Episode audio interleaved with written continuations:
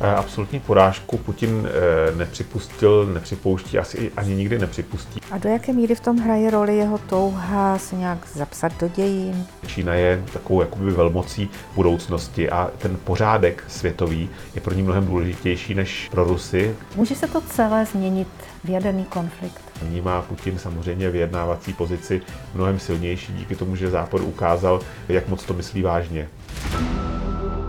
Zbláznil se Putin? Je to šílenec? Svět se pořád nemůže vzpamatovat ze šoku, který mu způsobil ruský prezident svým bezprecedentním rozhodnutím o útoku na Ukrajinu. Překvapil i takové geopolitické matadory, jakým je v českém prostředí Karel Schwarzenberg, ale i politiky, kteří si dosud mysleli, že jeho pohnutkám rozumí, jako třeba český prezident Miloš Zeman. Informace o tom, že se Putin začal chovat nevyspytatelně a nevypočitatelně, se objevují stále častěji, a to i z kruhů jemu blízkých. Hovoří se o tom, že se s nástupem covidu Putin extrémně izoloval od okolí. Jeho změněná vizáž vede k úvahám, zda netrpí nějakou vážnou nemocí, kvůli níž je nucen brát silné léky. Nakolik je jeho motivací touha zapsat se do historie, zanechat po sobě trvalý odkaz budoucím generacím? Co sleduje, s čím počítá? Proč se k takovému kroku odhodlal právě teď?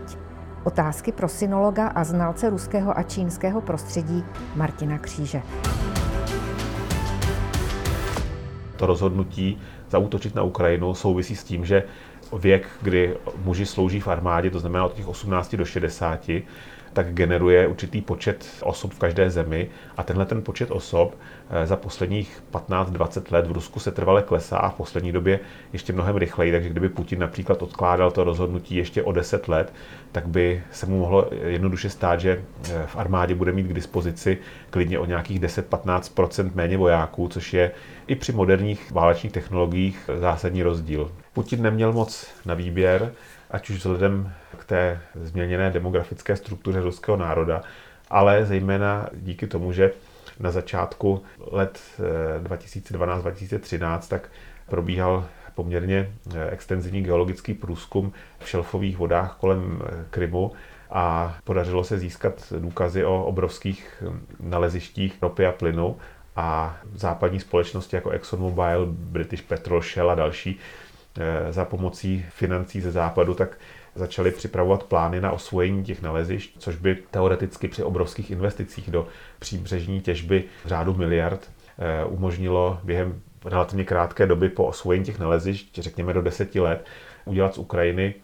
eh, druhou největší evropskou ropnou velmoc a změnila by se teda nejenom pozice Ukrajiny, která by už v té době byla pravděpodobně členem NATO, nebo případně členem Evropské unie eh, mnohem z nás, ale zároveň by to šlo přímo proti zájmům Ruska, které má v řádu desítek procent HDP, příjmy právě z prodeje ropy a plynu. Snížilo by to pravděpodobně eh, cenu surovin, ale hlavně by to eh, Rusku vzalo globální strategickou výhodu vzhledem ke stavu současného stavu ruského průmyslu, který ani zdaleka nelze srovnávat eh, s další velmocí s Čínou, tak je eh, Rusko na eh, těchto příjmech závislé a i ta, i ta stabilita v zemi je přímo úměrná cenám na suroviny, které Rusko prodává. A tohle zřejmě měl na mysli i Vladimír Putin, když mluvil o hájení národních zájmů, nejenom nějaké abstraktní národní hodnoty. A pokud by se tedy Západu podařilo Eh, Ukrajinu dostat na svoji stranu. Znamenalo by to zároveň i ohrožení z hlediska potenciální obrany Ruska před případným útokem z Evropy, což samozřejmě v této fázi nikdo asi neočekává, ale eh, sami vidíme, že eh, i při moderních metodách vedení války tak je důležitá určitá logistika. Letecký přesun techniky nemůže vždycky zabezpečit dostatečné ovládnutí území. Jsou tady pořád ještě různé obrněné divize a přesuny armády. A to, jak vidíme i v rámci malého případu Ukrajiny, může trvat třeba několik dní, tak pokud by se podařilo vytvořit nějaké předsunuté potenciálně útočné pozice právě na teritoriu Ukrajiny, tak je to pro Putina samozřejmě e, výrazná hrozba. A tohle to si uvědomuje jak on, tak jeho generálové. A do jaké míry v tom hraje roli jeho touha se nějak zapsat do dějin, nechat nějaký odkaz budoucím generacím?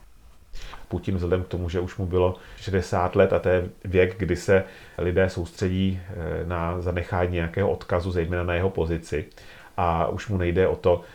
naschromáždit nějaké velké peníze někde, na rozdíl od běžných autokratů, tak jak je známe, kteří si budují nějaké obrovské paláce. On, Putin už svůj palác má, vzhledem k tomu, kolik má různých povinností, tak pravděpodobně nemá ani čas si takovýchhle míst do sitosti využít, ale to, co lidi v jeho pozici žene dopředu, tak je touha zanechat nějaký odkaz pro budoucí generace, ale nejenom na dobu svého života, ale aby eh, i potřeba 50 nebo 100 letech, stejně jako mluví lidé o různých reformátorech, třeba o Stolipinovi a jeho reformách nebo o různých postavách z imperiální historie Ruska, tak tohle je ta motivace, která žene Putina k tomu vytvořit nějaký typ uspořádání díky eh, jeho aktivitám, které pomůže Rusku vkročit do dalších desetiletí a století i po té, co už Putin nebude u moci. Zároveň bych chtěl asi najít i nějakého svého nástupce, což se mu samozřejmě může a nemusí podařit. Může dojít jako eh, to bývá v mnoha případech, kdy odchází eh, autokrat k nějakému dalšímu dělení. Nicméně to, co tady potenciálně může zůstat, tak je vytvoření nějaké, nějakého statusu quo země, která se bude připisovat právě eh, Vladimírovi Putinovi a to znamená zabezpečit eh, západní hranici tak, aby v případě budoucího vojenského útoku, jako to bylo třeba za doby napoleonských válek, tak se to nárazníkové pásmo podařilo vytvořit jako zónu minimálně bez eh, zahraniční vojenské účasti a umožnilo tak tomu srdci Ruska, to znamená Moskva nebo dál za Ural, tak v případě potenciálního napadení, jako tomu bylo například ze strany hitlerovského Německa, tak získat dostatek času. No a podaří se mu to, neskončí to naopak, nebo nezvrhne se to naopak v nějaký jeho neslavný konec? Samozřejmě málo kdo počítal s tím, že budou Ukrajinci klást tak tuhý odpor. Očekávalo se, že ta válka může trvat v úvozovkách válka neboli speciální vojenská operace může trvat dva, tři, čtyři dny, maximálně týden a e, to se zatím nesplnilo. Ukrajinci kladou velký odpor a v případě, že by se podařilo to, co chce Putin pravděpodobně nejvíc, to znamená na výročí ukončení druhé světové války 9. května, tak provést vojenskou přehlídku na Kreščatiku, na hlavní třídě v Kijevě a pozvat tam případné své politické spojence i ze zahraničí a e, nazvat to vlastně dnem, kdy někdo jako on vytváří novou Ukrajinu. Pokud se něco takového nepodaří, Eh, alespoň eh, byť by to bylo i dočasné dobytí eh, ukrajinského území, tak by mohl objektivně ruský lid považovat toto vojenské dobrodružství za neúspěšné a to by teprve mohlo potom vést k nějakým potenciálním diskuzím uvnitř politických ruských elit o nějaké výměně vedení a změně kurzu. Ten národ je samozřejmě dneska už trošičku rozdělený, ještě řekněme před týdnem, tak eh, ta podpora Vladimíra Putina 60-70% mezi obyčejnými Rusy, tak byla naprosto reálná. Ale po té, co uh, už se začínají vracet synové eh, svým matkám z zinkové rakvy a stejně jako to bylo třeba při u války ve Větnamu, pokud takovýhle konflikt trvá dlouho, tak se začíná klima ve společnosti měnit a pokud by to mělo trvat ještě řádově dny nebo týdny, tak je velmi pravděpodobné, že se e, nálada v ruské veřejnosti bude měnit e, dost, dost razantně proti válce a tím pádem i proti Putinovi. Mm-hmm. Minister zahraničí Lavrov v této souvislosti řekl Al Jazeera, že to vnímá tak, že do toho konfliktu bylo Rusko někým vmanévrováno, vehnáno. Jak se dívat na tuto retoriku? Protože Putin možná se snaží trošku ospravedlnit, protože to čím dál tím začíná vypadat víc, že udělal chybu.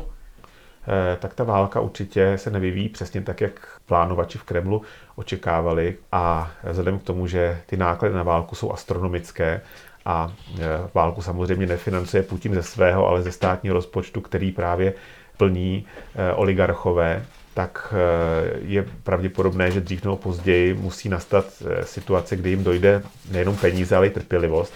Takže jak budou postupně docházet prostředky, tak Putin bude muset čím dál více sáhnout hlouběji do kapsy a samozřejmě ne do své, ale do kapsy svých oligarchů. A už teďka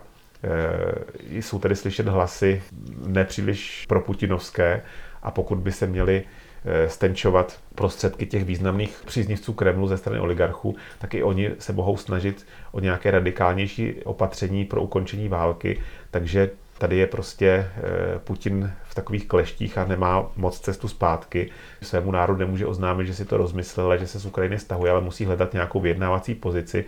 a zasednout teda k jednacímu stolu, i když eh, ty první požadavky byly maximalistické, kdy Putin požadoval okamžité složení zbraní ze strany Ukrajiny a do té doby nebyl ochoten vyjednávat, tak eh, tahle ta pozice může být už nyní jako eh, trošku měkčí a tak je pravděpodobné, že budou muset najít nějakého obětního beránka, který za to může a k tomu směřuje pravděpodobně výrok ministra zahraničí Lavrova na téma že byli do války manipulováni a nabízí se tady hned dvě postavy, jednak prezident Luhanské republiky, pak prezident Doněcké republiky a to budou možná takové první smutné oběti eh, téhle vyšší geopolitické hry. Tak, tak to mi musíš vysvětlit, proč myslíš? Eh, no, jak máme, se podíváme do historie, těch autokratických režimů, tak málo kdy se stane, a teďka nemyslím jenom e, Rusko, ale i třeba Čínu nebo e, Kazachstán, případně teďka nedávno, tak pokud se e, mění politické klima, tak málo kdy se stane, že si ten vrcholný představitel posype hlavu popelem a řekne, že se zmýlil, ale e, většinou se hledá vždycky nějaký vidník a dost často je to někdo e, přímo v toho, z toho vládnoucího klanu, anebo je mu aspoň blízký a ten je obviněn z toho, že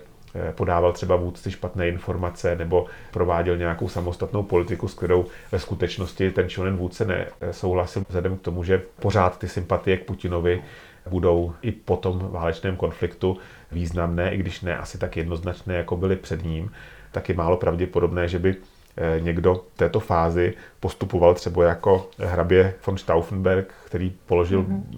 bombu do Hitlerova bunkru. To se samozřejmě stát může, ale těch scénářů je několik a tenhle je eh, o něco méně pravděpodobnější, než to je v případě třeba jiných eh, autokratických vládců. Je podle tebe možné, že to může ještě dopadnout pro Putina úplně absolutní porážkou? Absolutní porážku Putin eh, nepřipustil, nepřipouští, asi ani nikdy nepřipustí, ale je velice pravděpodobné, že budou obě strany muset hledat nějaké kompromisní řešení a tím může být právě ono proklamované podepsání dokumentu, který bude garantovat nevstoupení Ukrajiny do Severoatlantické aliance, zároveň zastavení nějakých zbrojních dodávek pro Ukrajinu, ten maximalistický požadavek odsunutí všech základen NATO eh, za dělící čáru, která vznikla v roce 97, tak je pravděpodobně nepřijatelný. Já ti jenom tak, do toho skočím. Hmm. Já jsem včera mluvila s diplomatem Vackem a on říká, že tento bod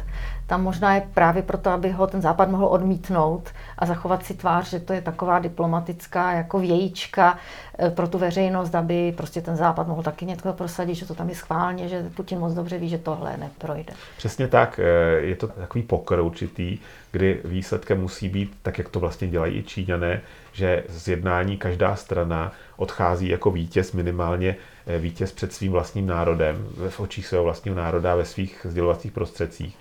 A eh, tenhle ten požadavek právě na odsunutí na to, tomu, ten může být jeden, eh, jeden z nich. A i když k tomu nedojde, ale dojde jenom k zabezpečení těch západních hranic, hranic Ukrajiny, tak jak si představuje Putin, tak to může být jeden z těch bodů, na kterém se obě strany shodnou. A pokud tam dojde k nějakým zájmům obou stran na podílu na těžbě surovin, zejména tedy v tom okolí Krymu, tak tady je možné hledat nějaký konsenzus, kdy bude Rusko dál dělat to, co dělá, to znamená osvojovat naleziště, jednat o eh, cenách za dodávky surovin ve spolupráci s nějakou eh, vládou. A to už je pak jedno, jestli to bude vláda současného prezidenta Želenského, anebo v případě, že by se mu stala nějaká nehoda, eh, jak už to tak bývá při podobných operacích, a dosazení nějaké osoby přijatelné pro obě strany a e, koncenzuální, tak by vlastně ta situace e, skončila nějakým smírným řešením, přijatelným a, pro všechny strany. Ale tak jak to popisuješ, se mi zdá, co pak tohle nešlo bez toho konfliktu. Já se mám pocit, že při troše dobré vůle tohle šlo udělat hned. Podle mě ten konflikt, že by Ukrajina mohla být nějakou neutrální nárazníkovou zónou, že to nebylo nepřijatelné snad myslím, ani pro ten západ, nebo pokud je to teď pro něj přijatelné, tak nechápu, proč to nebylo předtím. tak ta vyjednávací pozice Putina je teďka mnohem silnější, když už má svoje vojáky na teritoriu Ukrajiny a minimálně... I, za cel, I ve chvíli, kdy to bude jaksi fiasko, celá ta operace, i pak to bude silnější? Ta operace e, totálním fiaskem být nemůže, protože on už v této fázi konfliktu dobil určitá území a rozhodně další vojenské jednotky se na Kyjev valí, takže ta vyjednávací pozice je určitě silnější i vzhledem k tomu, že několikrát zmínil eh, potenciální použití jaderných zbraní a pokud by to zmínil někdy, řekněme, před půl rokem, tak by to nikdo nebral vážně. Tentokrát je vidět, že i za cenu teda několika tisíců mrtvých, což je samozřejmě oběť naprosto bytečná z našeho úhlu pohledu, ale z hlediska toho vyjednávacího stanoviska Putina, který samozřejmě eh, nikdy nebude připouštět, že poslal mladé chlapce eh, do armády a do, do války, aby tam zemřeli jenom o své vůli, ale vždycky bude argumentovat zejména před svým národem, že to bylo eh, díky provokacím západu, tak i ze strany západu, pokud by se Západ nesnažil budovat své vojenské základny nebo předpolí pro budování vojenských základen na Ukrajině, tak by Putina a byl ochoten tedy podepsat nějaké memorandum společné o budoucí neutralitě Ukrajiny, tak by rozhodně k tomu konfliktu dojít nemuselo, ale ještě před 14 dny nikdo na západě o něčem takovém vůbec neuvažoval, že by bylo možné. Naopak se uvažovalo o tom, že by Ukrajina v budoucnosti přistupovala čím dál tím více do nejenom obraného systému eh, západu, ale i mělo docházet k různým ekonomickým propojováním, které byly právě proti zájmu Ruska. Nyní má Putin samozřejmě vyjednávací pozici mnohem silnější díky tomu, že Západ ukázal, jak moc to myslí vážně. Hmm. Pak je to ale tedy, tak jak říká diplomat Vacek, selháním e, diplomacie, protože toto se dalo vyjednat bez těch mrtvých, ne? Problém je i v tom, že e, my jsme za posledních 20 eh, let, když to porovnám s tím, co bylo před dalšími 20 lety, čili před 40 lety, tak na západě prakticky nikdo Rusko příliš nestuduje. Teďka nemyslím jenom studium rusistiky, ale v rámci třeba diplomatické akademie ve Spojených státech nebo na západě nebo u nás, na rozdíl od Ruska, kde třeba v Institutu mezinárodních vztahů pořád jsou velmi silné obory takové té amerikanistiky nebo politologie, zejména s akcentem na studium reálí, ať už je to na Blízkém východě, Dálném východě nebo západní Evropy. A tohleto postupně za 20 let jak si vymizelo. Eh, ve Spojených státech se třeba na politologické studium východního prostoru eh, věnuje ročně ze státního rozpočtu méně stojí eh, dvě rakety Tomahawka. Tohle to třeba samozřejmě neumožňuje Američanům nebo Západu do velké míry nastudovat potenciální možnosti reakce ze strany Ruska, protože těch specialistů, kteří se tím regionem zabývají, tak je čím dál tím méně a není to rozhodně region, na který by byl kladen velký důraz. Já si třeba vzpomínám při mých studiích v Číně, že eh, na analogickém vlastně úrovni studia na diplomatických školách nebo eh, na univerzitách, tak existuje třeba oddělení, eh, které studuje východní Evropu, které každý rok, třeba bohemistická nebo katedra bohemistiky, tak má desítky studentů a to jsou lidé, kteří pracují potom pro svoji vládu, pro ministerstvo zahraničních věcí, čtou vlastně lokální noviny, připravují nějaké podrobné zprávy, takže nejenom když jede třeba nějaký diplomat na svou misi, takže je dokonale připraven na prostředí, ale i pokud eh, nastane nějaký potenciální konflikt, tak tito lidé eh, jsou schopni nastudovat chování politických lídrů, které důvěrně znají, sledují je dlouhodobě a připraví vlastně relevantní podklady pro rozhodování pro své představitele. Tohle to u nás je jenom částečně. Já to můžu eh, vlastně hodnotit jako synolog, že Někdo se tady u nás vždycky zabývá třeba, řekněme, nejenom čínskou historií, ale i moderní čínskou historii a e, studuje vlastně chování lídrů a připravuje pro naše diplomaty a nebo specialisty pro oblast zahraničních vztahů nějaké podklady, ale to se vůbec nedá srovnat s tím, jak jsou na takovéhle situaci pořád ještě připravováni rusové, čili to chápání vlastně ze strany Ruska e, západu je mnohem hlubší, než je tomu naopak a díky tomu může dojít k takovým situacím, k jakým dochází ze strany západu. Mm-hmm. Bohužel. No a nakolik Rusové koordinují ty svoje kroky s Čínou? Eh, je pravděpodobné, že všechny eh, geopolitické kroky Ruska musí být v nějakým způsobem koordinovány s Čínou z hlediska časové souslednosti nebo návaznosti, ale na druhou stranu je eh, velmi málo pravděpodobné, že by ten útok na Ukrajinu byl koordinovaný přímo s Číňany. Není možné, aby o tom Číňané vůbec nevěděli, ale ty detaily a načasování tak je jednoznačně samostatné rozhodnutí Putina a může sice přizpůsobit v rámci nějakých kosmetických úprav nebo mírného načasování něco, ale to rozhodnutí je rozhodně na Kremlu. A vzhledem k tomu, že strategický partner Ruska, eh, Čína, což deklarovali nedávno představitelé obou velmocí eh, s tím, že k jejich přátelství a spolupráci nejsou žádné hranice, tak je pravděpodobné, že nějakému eh, ladění zde docházelo. Nicméně eh, Čína v každém případě potřebuje zachovat neutralitu a velmi dobré vztahy se Západem i s Ukrajinou, protože Ukrajina je v podstatě obilnicí Číny. Eh, Čína sice má, je relativně soběstačná i z hlediska zemědělských produktů. Na druhou stranu ty podmínky k pěstování eh, zrnin jsou na Ukrajině naprosto ideální a to takové, takovéhle plochy nikde Čína k dispozici nemá. Je pro ně naprosto nesmyslné riskovat nějaký potenciální konflikt a výpadek exportu eh, nebo vzájemného, vzájemné obchodní výměny jak s Ukrajinou, tak s Ruskem. Eh, čili Čína tedy musí eh, provádět takový tanec mezi vejci a nějakým způsobem vyhovět oběma stranám. To vidíme konec konců i na půdě OSN, kdy se buď to třeba zdrží nějakých nepopulárních opatření, ať už vůči Západu nebo vůči Rusku. Není v tom sama, ale na druhou stranu vidíme i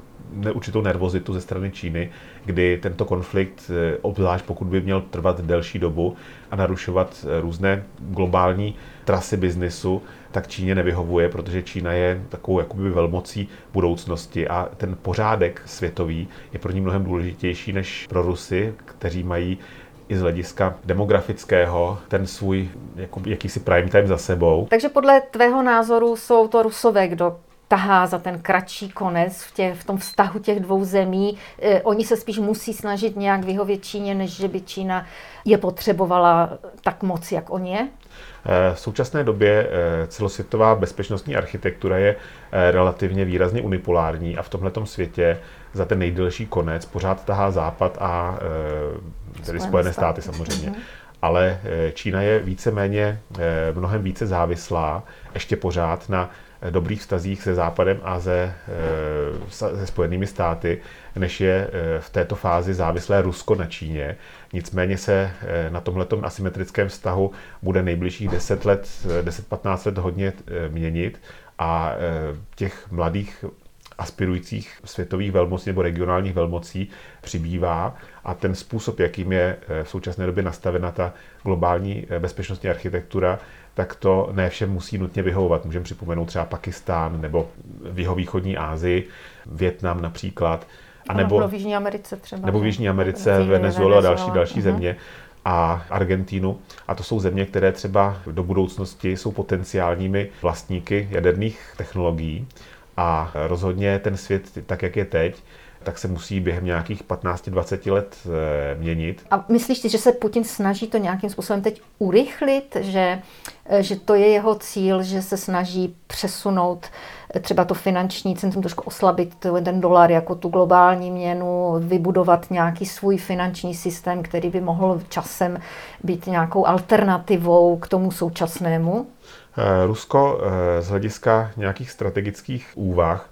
obzvlášť ve stínu Číny, tak nemá příliš šanci jako lídr do toho nového uspořádání nebo uspořádávání světa zasahovat, ale pokud dojde k nějakému strategickému dlouhodobému spojenectví s Čínou, tak něco obdobného jako existovalo během studené války, kdy na jedné straně byl sovětský svaz a jeho satelity, na druhé straně Spojené státy a jejich přívrženci, tak se může narýsovat mezi, eh, na, na ose mezi eh, Západem a eh, Pekingem a Moskvou, ale zároveň to umožní třeba tomu strategickému partnerovi, ať už Číně nebo Rusku, jednomu z nich ušetřit dost na vojenských výdajích,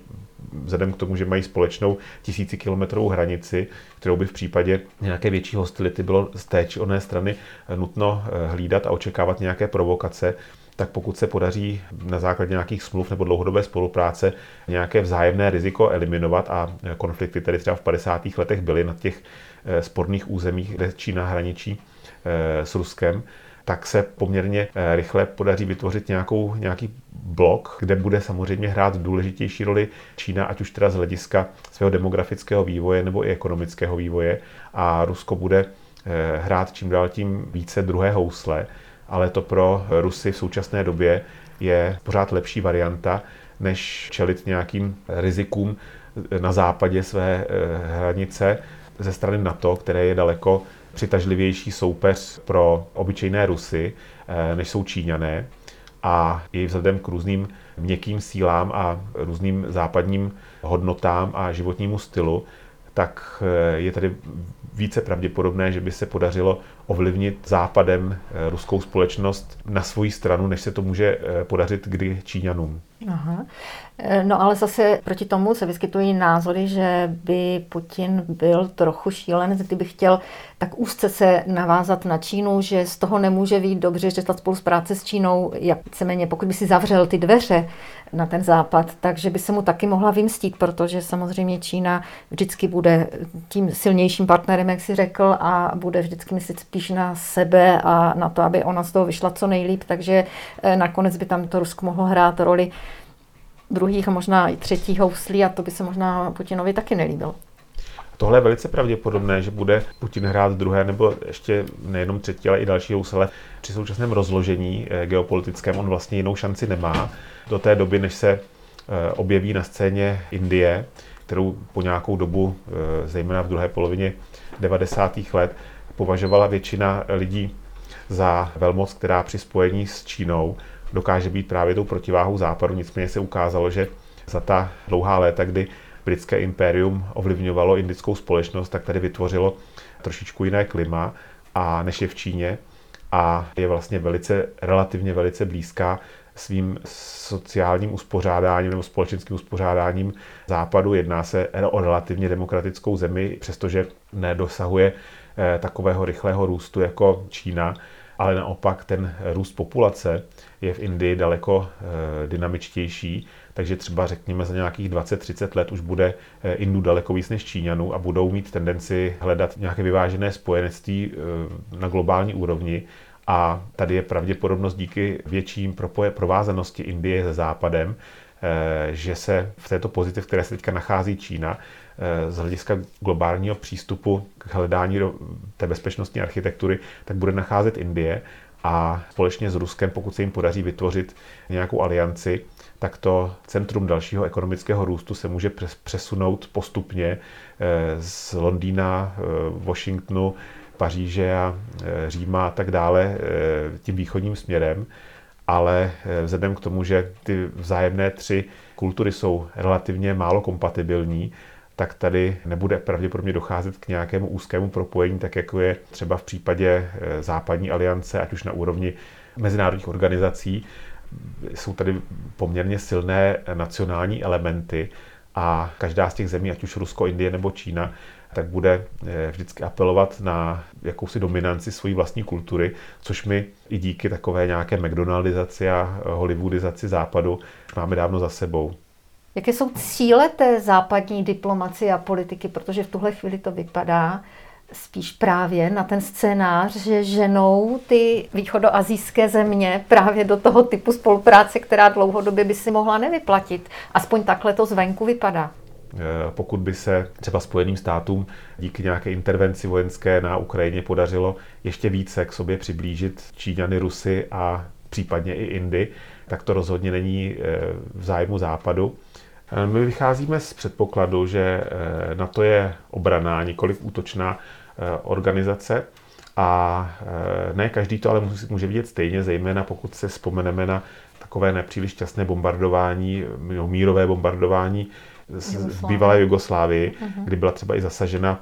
myslím, že to bylo v roce 99, ambasáda Číny, přičem zemřelo několik diplomatů nebo novinářů. A eh, tohle, to tam zůstává v Číňanech ještě tenhle starý, to, tenhle, není, není, to sice, není to sice jako něco, o co by se všichni Číňané zajímali, ale samozřejmě na patřičných místech Číňanů, kteří pracují v mezinárodních organizacích nebo na ministerstvu zahraničí nebo politici, tak ti to pořád ještě mají jako nějaký nesplacený dluh nebo nesplacený krvavý dluh, jak se nedávno vyjádřil na půdě OSN čínský diplomat. A to je vlastně i pro... Takže tyhle sentimenty tam hrají roli, byť si myslíme, že už jsou nějak zapadané sněhem, časem. To, to, to bez zesporu, ale hraje, je to i jeden z argumentů třeba Vladimíra Putina, který se obává, že k něčemu takovému může dojít velmi snadno Eh, pod taktovkou na to třeba i na Ukrajině nebo případně v Moskvě, pokud by došlo k nějakému zbližování. A v Rusech je pořád ještě ta hrdost, kdy oni nechtějí být jednou z mnoha součástí nějaké eh, vyšší hry, ale chtějí v té hře eh, udávat tón, což se mu jim samozřejmě dlouhodobě nemusí, nemusí vždy dařit s Čínou, ale rozhodně by se jim to nepodařilo při nějakých jednáních, která by nebyla na stejné vyjednávací úrovni se Západem. A vzhledem k tomu, že třeba hrubý domácí produkt Eh, Ruska, tak se nedá vůbec, ať už je to na hlavu nebo eh, v celkem se nedá srovnávat s tím, kterého dosahují západní země, tak pořád je to eh, jaderná velmoc, má obrovskou armádu a ty aspirace na účast na diskuzi o mezinárodní situaci, tak tady bude vždycky. Může se to celé změnit v jaderný konflikt? To, z čeho my máme strach, to znamená, že by takzvaně Putin zmáčknul to červené tlačítko nebo otevřel jaderný kufřík a vyvolává to vlastně relativně oprávněně eh, nějakou nervozitu na západě, eh, kam mi říkal manželka zrovna, že v lékárně eh, vykupují lidé jodové mhm. tablety a samozřejmě je to nějaký důvod k obavám, ale takový příkaz, který by vydal Putin, tak to není tak, jako že si člověk otevře počítač a zmáčkne tlačítko nebo PlayStation a zmáčkne prostě play nebo nějaký power, ale eh, je to poměrně složitý proces a nejenom, že to musí schválit vlastně několik eh, úrovní vedení země, jestli je to eh, ministr obrany, prezident, minister zahraničních věcí, případně šéf parlamentu, tak je to pořád jenom ještě povel, ale není to ještě spuštění té rakety. A ten, to spuštění potom je ještě další, tam je několik vrstev, kde musí někdo prostě zasunout nějakou kartu. To jsou většinou na úrovni té exekutivní, tak jsou to většinou eh, důstojníci, kteří mají taky své rodiny a už se stalo i v minulosti několikrát, že k nějaké takové podobné krizi došlo. Třeba můžu připomenout tu karibskou krizi, nebo i v 80. letech zaregistrovali ty systémy včasného varování ještě během Sovětského svazu nějaký jaderný útok a automaticky byl vlastně eh, systém nastaven tak, že by měli jako odpověď eh, vystartovat jaderné rakety z ponorek. No a ten vlastně příkaz byl dán, ale na úrovni té exekutivní, tak daný důstojník to prostě vyhodnotil, protože moc dobře věděl, co by plnění takového protokolu nebo rozkazu způsobilo, tak to vlastně vyhodnotil jako falešný poplach a rozhodl se nehlásit svým nadřízeným něco podobného a tohle to může nastat v národě, který je eh, relativně vzdělaný, což Rusové bez zesporu jsou. Nejedná se o nějakou civilizaci, která teprve nedávno vytvořila nějaké hodnoty a je vlastně postavená na eh, jednom inteligentním vůdci a zbytku národa, který plní nějaké tupé příkazy, jako to může být třeba u některých azijských velmocí, ale jsou tam lidé, kteří mají nějaký kulturní rozhled, nějaké prostě e, nějakou morální bagáž za sebou a ti mohou vlastně rozhodovat e, sami za sebe a nejenom podle příkazů i za tu cenu, že by e, jako vojáci se vystavili nějakému trestní, trestní vojenské odpovědnosti za nesplnění rozkazu a takových případů známe v historii celou řadu. Čili ta pravděpodobnost, přestože se může rozhodnout nějaký šílený politický lídr tímto způsobem, eh, tak aby došla na tu exekutivní úrovni, no, úroveň eh, takhle jednoduše, tak eh, se ještě pořád snižuje minimálně o desítky procent. Mm-hmm. Co Evropa, jak ta z toho vyjde, z celého toho konfliktu, i kdyby se to podařilo urovnat a dojít k nějakému konsenzu, Eh, nebude už to oslabení těch vazek, k tomu to takové to roztržení, ke kterém teď došlo a vůbec ten, ta snaha přiklonit se toho Ruska víc na východ, nebude to v konečném důsledku něco, na co nejvíc doplatí Evropa? Eh, Evropa má eh, poměrně silnou schopnost regenerace a konkrétně pokud mluvíme o České republice, tak my jsme třeba na tom našem území zažili za eh, dobu existence samostatného českého státu více vlivů ze strany Německa, nebo pak i poté, když jsme měli ve 20. století svůj vlastní stát, eh, byli jsme eh, součástí Rakouska, Uherska předtím, pak jsme byli součástí státu společného Čechu a Slováku, čili ta schopnost vytvářet nějaké spojení je poměrně ať už teda ekonomické nebo politické, tak je tady přítomná a jak se říká, život nikdy nenechá na holičkách života. Stejně tak Evropa sice je regionem, který oproti té východní Asii není tak dynamický, ale pořád je to ještě významný z hlediska ekonomiky partner jak pro tu Asii, tak pro Spojené státy. A díky našemu velmi dobrému školství, tak máme tendenci spíš přitahovat k našemu životnímu stylu z celého světa mladé lidi, nenutně za účelem emigrace nebo imigrace, ale to šíření vlastně takových těch měkkých dovedností a západních hodnot, tak je eh, daleko intenzivnější než eh, ten obrácený směr. Bylo to vidět třeba i na propojení, eh, konkrétně jako synolog můžu posoudit vliv třeba Hongkongu, který byl vyloženě území, kde byly přijaty za vlastní západ, celá řada západních hodnot a v momentě, kdy Čína připojila jak Makao, tak Hongkong, tak se mnohem víc obávala takového jakéhosi kvásku, který může prokvasit to celé těsto, než toho obráceného směru. A ten systém, který my jsme vlastně vytvořili na západě, tak samozřejmě není dokonalý, ale je to ten eh, v konkurenci těch ostatních systémů, tak je vlastně nejpřitažlivější a daleko víc třeba řekněme, mladých Iránců nebo mladých eh, Arabů nebo mladých Číňanů, tak se dovede identifikovat eh, s naším životním stylem než obrácení.